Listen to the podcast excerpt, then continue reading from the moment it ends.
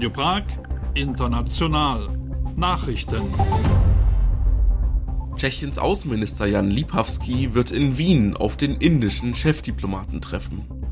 Die Spots der Präsidentschaftskandidaten werden seit Mittwoch in Fernsehen und Rundfunk ausgestrahlt. Der Deutsch-Tschechische Zukunftsfonds feiert sein 25. Bestehen.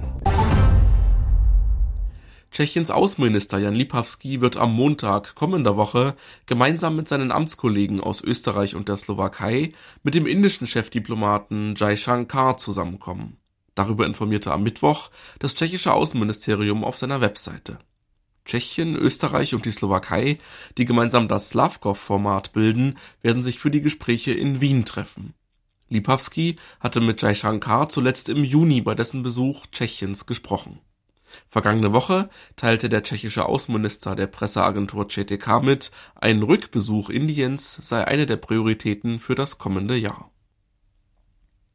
Tschechien wird vorerst keine Einreisebeschränkungen für Reisende aus China festlegen.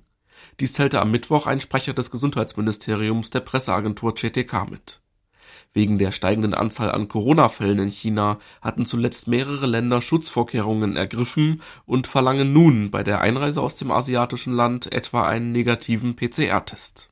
Tschechien wolle das Vorgehen jedoch auf EU-Ebene koordinieren, hieß es vom Gesundheitsministerium. Einen negativen Test bei der Einreise fordern neben Italien auch Japan, Indien, Malaysia und Taiwan der tschechische Rundfunk hat am Mittwoch die ersten Wahlwerbebeiträge der Präsidentschaftskandidaten gesendet. Am Donnerstag strahlt nun auch das öffentlich-rechtliche tschechische Fernsehen kurze Clips der neuen Bewerber auf das Amt des Staatsoberhauptes aus. Von Gesetzes wegen stehen jedem Bewerber in beiden Medien insgesamt jeweils fünf Stunden Sendezeit zur Verfügung. Die Wahlwerbespots von bis zu einer Minute Länge werden von den Kandidaten zumeist auch in den sozialen Netzwerken verbreitet in einer Kleintierzucht in Kunšice pod Ondřeníkem in Mähren wurden mehrere Vogelgrippefälle festgestellt.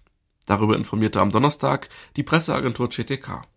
Einem Mitarbeiter der staatlichen Veterinärverwaltung zufolge seien von den neun Hühnern eines Züchters sechs am 23. Dezember an der Krankheit verendet.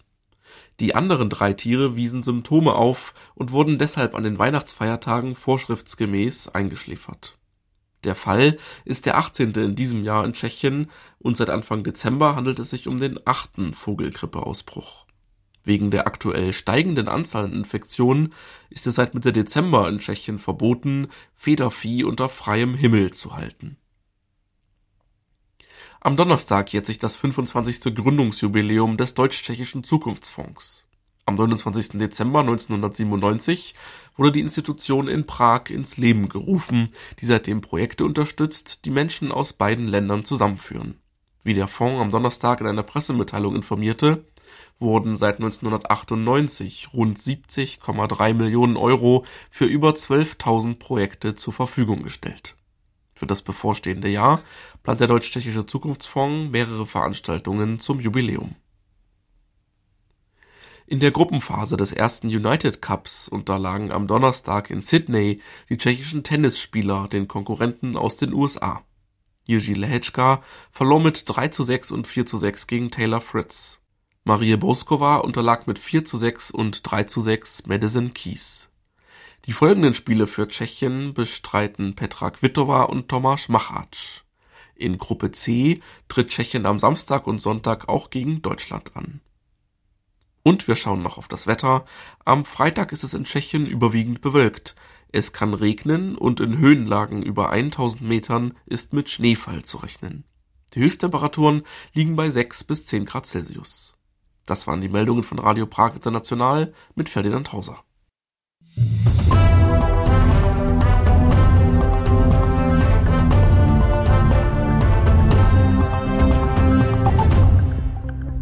Ahoi und willkommen bei Radio Prag International. Sie haben die Auslandssendung des tschechischen Rundfunks eingeschaltet. Und das sind heute unsere Themen. Giftcocktail. Durch das Feuerwerk an Silvester werden jede Menge Schadstoffe freigesetzt. Tschechische Wissenschaftler haben erforscht, wie gefährlich das ist. Mehr dazu in unserem ersten Beitrag heute. Gedenken. In der Böhmerwaldgemeinde Hodnjow wird der Friedhof instand gesetzt. Dabei sollen auch alte Grabsteine bewahrt werden. Soweit unser Tagesecho. Eva Kotjatkova ist eine angesagte tschechische Künstlerin. In Deutschland hat sie zuletzt bei der Documenta in Kassel ausgestellt. Nun hat sie in Prag eine Schau installiert. Kostjatkovas neue Ausstellung stellen wir in knapp zehn Minuten in unserem Kultursalon vor. Mein Name ist Till Janzer und ich begleite Sie durch unsere Sendung. Bleiben Sie am Apparat. Zum Jahreswechsel werden wieder Raketen in den Himmel geschossen und Böller gezündet. So will es unsere Silvestertradition. Mitunter hängen zu Neujahr dann immer noch die Nebelschwaden in der Luft. Wie schädlich das Geböllere ist, haben nun Experten von der Tschechischen Akademie der Wissenschaften untersucht. Ihre Ergebnisse sind erschreckend.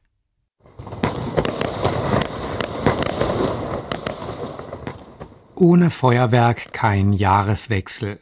Doch mit den Raketen und Böllern werden jede Menge giftige Substanzen in die Luft geschleudert.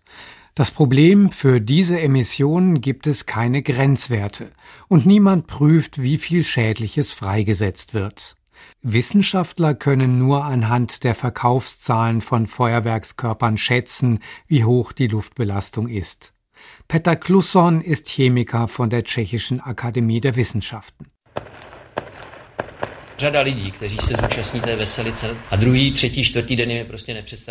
Viele Menschen, die an den Silvesterfeiern in den Straßen teilnehmen, fühlen sich am nächsten und übernächsten Tag ziemlich schlecht. Natürlich schieben sie dies dann auf den Sekt, den sie getrunken haben. Tatsächlich spüren sie aber viel eher die Folgen einer akuten Rauchvergiftung. Jedes Jahr an Silvester wird die Luft in Tschechien von 12,5 Tonnen Magnesium, 10,5 Tonnen Barium, einer Tonne Strontium, fast einer Tonne Titan, einer halben Tonne Kupfer und 1,2 Tonnen Rubidium verschmutzt. Und die Menge von Kalium und Natrium liegt bei 150 respektive 300 Tonnen. Das ist also ungefähr die Menge an schädlichen Stoffen, die wir hierzulande zum Jahreswechsel einatmen. Wenn ein Unternehmen nur 10% dieses Mix im Jahr ausstoßen würde, müssten die Manager ins Gefängnis gehen. Einige der genannten Substanzen machen es erst möglich, dass die Feuerwerkskörper brennen. Andere geben ihnen die gewünschte Farbe. Doch die tschechischen Experten warnen, dass viele der Stoffe giftig sind, obwohl sich auf sie an Silvester kein Verbot bezieht. Pavel Rössler ist Toxikologe bei der Akademie der Wissenschaften. In den Inlandssendungen des tschechischen Rundfunks betont er, dass die Stoffe aus dem Feuerwerk die Gefahr von Krebserkrankungen erhöhen. Dabei gehe es nicht nur darum, wie lang wir dem toxischen Mix ausgesetzt sind, sondern auch, wie viel wir davon einatmen. Starke Schwankungen in der Konzentration von Schadstoffen sind für unseren Körper äußerst schlecht. In den Zellen kommt es dann zu Fehlern. Damit kann der Körper an sich umgehen und die Moleküle in den Zellen reparieren sich selbst. Wenn das System aber überlastet ist, dann drohen Veränderungen, die sich erst viel später zeigen. Der Feuerwerkssmog ist zudem gefährlich, da er Metalle wie Strontium, Barium und Rubidium enthält. Diese kommen in der Natur normalerweise nur tief in der Erde vor. Der menschliche Organismus weiß daher nicht, wie er mit ihnen umgehen soll. Diese Metalle sind sehr reaktionsfreudig, wobei Sauerstoff eine Rolle spielt. Durch die folgende Oxidation kommt es zu Schäden. Die Metalle reagieren leicht mit der DNA, also dem Träger von Erbinformationen, sowie mit Proteinen und den Fettkomponenten in den Zellen. Und nicht jedes Molekül ist in der Lage, sich selbst zu reparieren. Jene Giftstoffe des Feuerwerks, die nicht eingeatmet werden, gehen auf den Boden nieder. So gelangen sie ins Erdreich und ins Wasser, wo sie der Natur schaden. Doch an die enormen Umweltfolgen der Silvesterböllerei würde praktisch nirgendwo auf der Welt ein Gedanke verschwendet, wundert sich der Chemiker Klusson. Es fehlt ein Monitoring. Weder das Umweltministerium noch die zuständigen Behörden unterstützen dies, weil sie das Problem für vernachlässigbar halten im Vergleich zu anderen Bedrohungen. Aber das ist es nicht. Wenn Strontium durch die Luft fliegt, kleine Kinder durch die Schwaden laufen oder am nächsten Tag mit giftigem Schnee einen Schneemann bauen, dann wird gegen alle Vorschriften verstoßen.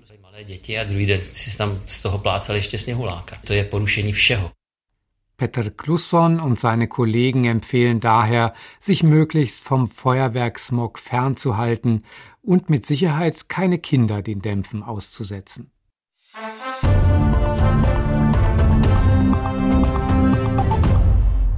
Wir gehen nun in den Böhmerwald. Im Ort Hodnjow, auf Deutsch Honnetschlag, wird der örtliche Friedhof instand gesetzt. Bei dem Projekt helfen auch Freiwillige. Martina Schneibergova kennt die Einzelheiten. Hodnjow liegt im Südosten des Böhmerwaldes. Heutzutage ist es ein Ortsteil des Städtchens Horní Plana. Auf dem dortigen Friedhof lehnen mehrere alte Grabsteine an der Mauer. Diese seien erst vor kurzem dorthin gebracht worden, erzählte Lenka Hulkova in den Inlandssendungen des tschechischen Rundfunks. Sie arbeitet im Adelbe Stiftermuseum in Horní Plana. Es handelt sich um Grabsteine von zwei inzwischen geschlossenen Friedhöfen in Hodnjow. Sie lagen auf einem ungeordneten Haufen. Einige wurden in den Fundamenten eines Hauses auf dem Marktplatz gefunden. Freiwillige bemühen sich derzeit, den Friedhof mit eigenen Kräften in einen würdigen Zustand zu bringen. Lenka Hulková. Es handelt sich schließlich um einen Friedhof. Darum ist es nicht möglich, hier mit schwerer Technik zu arbeiten. So kann beispielsweise kein Traktor hier fahren. Alles muss mit den Händen gemacht werden. Einige Männer haben die Grabsteine mit einer großen Sackkarre hierher gefahren oder sie hergetragen. Einige der Steine sind sehr alt. Sie stammen vom ältesten Friedhof, der sich nahe der Kirche befand. Die Kirche war 1791 geweiht worden. Hodnjow gehört zu jenen Dörfern, deren meist deutsche Bewohner nach dem Zweiten Weltkrieg vertrieben wurden. Vor 100 Jahren bestand die Gemeinde Hulkova zufolge aus rund 30 Häusern. Wenn man die Bewohner der eingemeindeten Dörfer hinzuzählt, hatte Hodnjow rund 1000 Einwohner. Zur Gemeinde gehörten damals beispielsweise Jelm, Manjavka, Olschina mit Myslivecke, Udodli, Žlabek und Otice. Auch der ehemalige Bürgermeister von Horní Planá Jiří Hulka stammt aus Hodnjow. Meine Vorfahren lebten dort seit 1730. Sie waren Nachkommen von Glasmachern. Mein Großvater war Handwerker und arbeitete in den Graphitwerken der Schwarzenbergs. Ich habe bis zu meinem fünften Lebensjahr in Myslivecke Udoli bei Hodnjow gelebt. Vor kurzem habe ich die dortige Kirche besucht und sah dort eine Fotografie, auf der alle dortigen Rekruten des Ersten Weltkriegs abgelichtet waren, einschließlich meines Großvaters und seiner Brüder. Ich erinnere mich daran, dass meine Großmutter mit mir als kleinem Kind immer vor der Messe zum Familiengrab ging. Damals war das noch ein normaler Friedhof voller Blumen. Er war für mich immer ein etwas geheimnisvoller Ort. Und das ist er bis heute geblieben.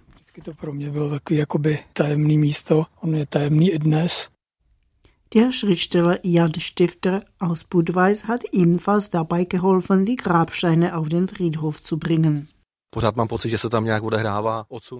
Ich habe das Gefühl, als ob in diesem Ort die Vertreibung der Deutschen noch andauern würde. In dem ansonsten malerischen Dorf stehen einige Häuser, die leer und heruntergekommen sind. Dorthin wird kaum mehr jemand zurückkehren. Lenka Hulkova möchte möglichst viele Informationen über die Menschen sammeln, die aus der Gegend vertrieben wurden. Dazu plant sie zusammen mit ihrem Mann eine Ausstellung.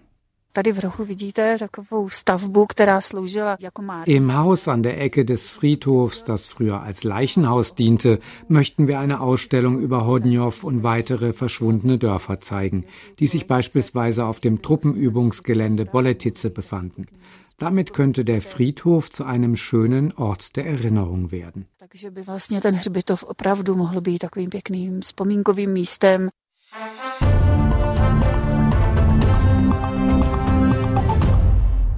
Sie hören weiter Radio Prag International, die Auslandssendung des tschechischen Rundfunks.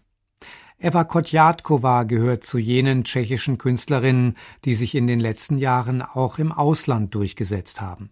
In der Prager Nationalgalerie wurde vor kurzem ihre Ausstellung mit dem Titel Mein Körper ist keine Insel eröffnet. Mehr erfahren Sie im folgenden Kultursalon von Martina Schneibergova.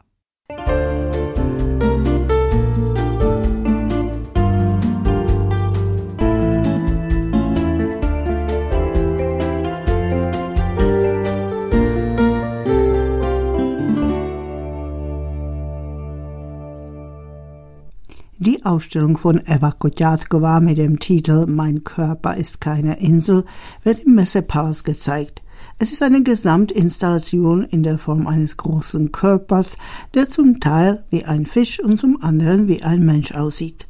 Den Besuchern vermittelt die Schau eine Reihe von Geschichten. Diese thematisieren die Frage nach den Grenzen von Empathie und Gewalt, die am Körper und an der Seele im Interesse der gesellschaftlichen Normen verübt wird.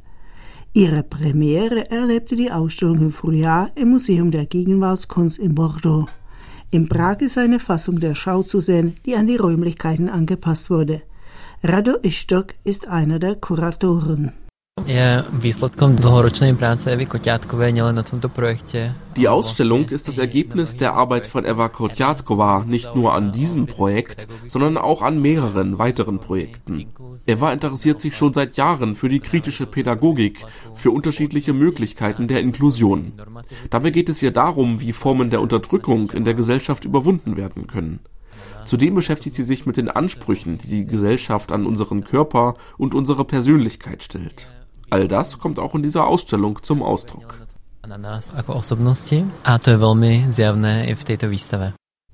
Eva Kotjatkova merkt an, sie interessiere sich schon lange für die Ursachen der Angst davor, sich von den anderen zu unterscheiden.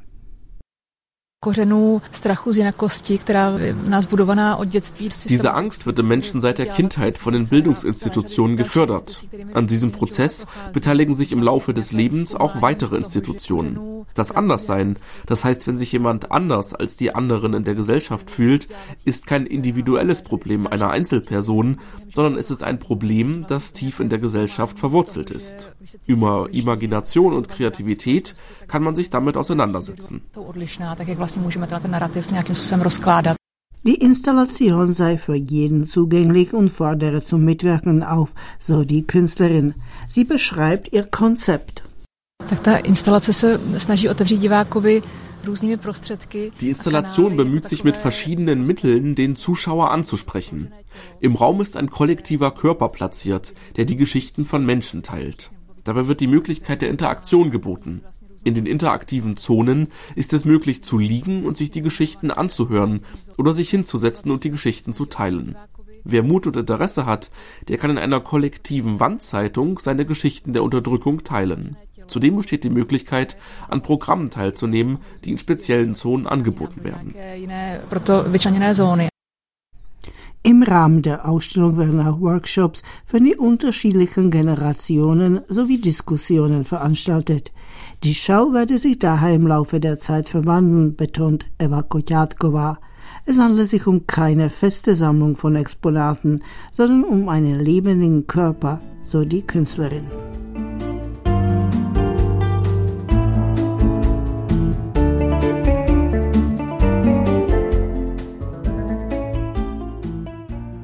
In der Ausstellung gibt es auch einige Orte, an denen man sich verstecken kann. Zudem hat der Besucher die Möglichkeit, sich zu verkleiden. Dafür stehen Kostüme zur Verfügung. Eva Kotjatkova. Die Installation, der kollektive Körper, besteht aus verschiedenen Inseln und Fragmenten, die sich gegenseitig ergänzen. Der Besucher stellt sie zusammen und kreiert seine eigene Vorstellung von einem Körper, dessen Bestandteil er für den Moment geworden ist. Jede dieser Inseln ist mit einer Geschichte verknüpft, die in einer speziell für die Ausstellung verfassten Komposition erklingt. Diese sozusagen Tonzentrale der Schau befindet sich im Kopf des Fisches.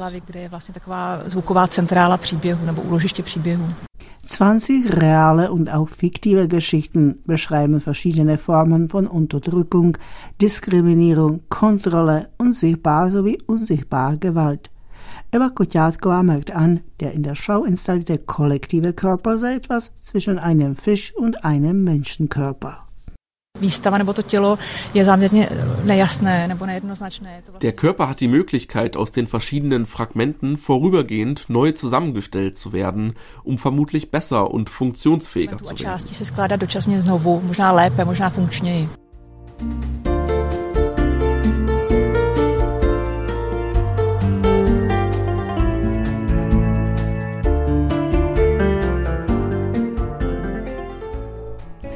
Kurator Rado Ishtok sagt, es sei eine große Ehre, das Werk von Eva Kotjatkova in der großen Halle des Messepalastes zu präsentieren. Die Halle ist einer der großen Räume der Nationalgalerie. Obzvlášť teda v roku, kedy Eva se účastnila Dokumenty 15, prehledky současného Das ist umso wichtiger, weil Eva in diesem Jahr an der Documenta teilgenommen hat, der großen Ausstellung der Gegenwartskunst in Kassel. Nach vielen Stationen im Ausland ist also Evas Werk wieder in Prag zu sehen. Die Schau zielt auf die Liste Öffentlichkeit. An einem solch großen Projekt kann die Künstlerin ihren Worten zufolge nicht allein arbeiten.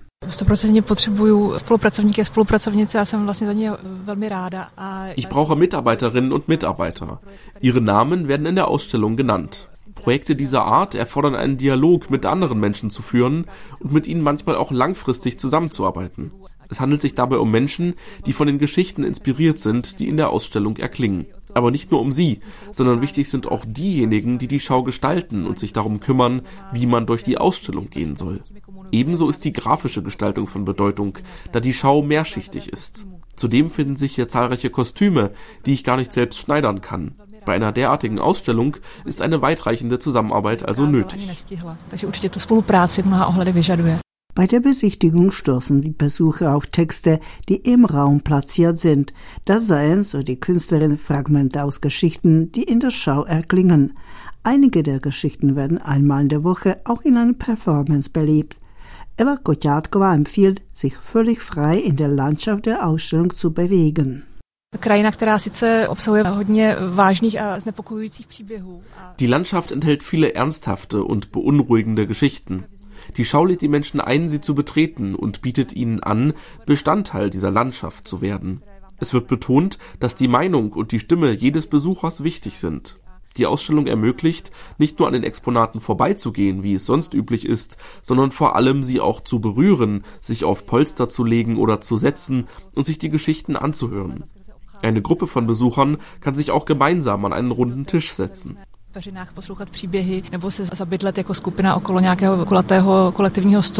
Der Besuch der Schau bietet eine Wanderung durch die Landschaft der Normen und der Unterdrückung, deren Bestandteil wir Menschen sind und die wir im Alltagsleben mit unseren Körpern und unserem Verhalten mitbestimmen. Im Bauch des in Fragmente zerlegten Körpers liegen verschiedene Kartons und Kisten, aus denen Tiere und Menschen zu flüchten versuchen.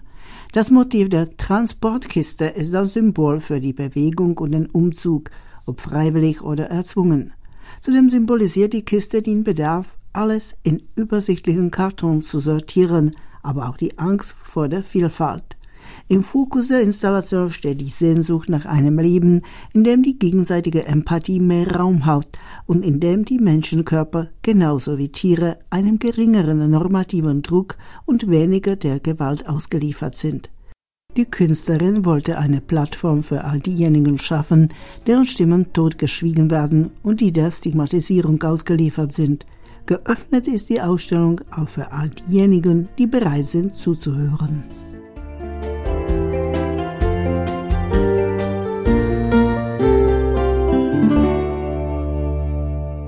Die Ausstellung Mein Körper ist keine Insel ist im Prager Messepalast noch bis 4. Juni 2023 zu sehen. Der Messepalast ist dienstags bis donnerstags von 10 bis 18 Uhr geöffnet. Und damit sind wir auch schon fast am Ende unserer heutigen Sendung angelangt. Von mir nur noch ein Hinweis auf unser Programm am Freitag. Da geht es bei uns um die Teilung der Tschechoslowakei vor 30 Jahren. Und zwar haben wir Kollegen von Radio Slovakia International zu einem Gespräch über Tschechen und Slowaken und ihr Verhältnis zueinander eingeladen. Sie hörten Radio Prag International, die Auslandssendung des tschechischen Rundfunks. Am Mikrofon begleitet hat sie diesmal Tiljansa. Auf Wiederhören und Naslischenau.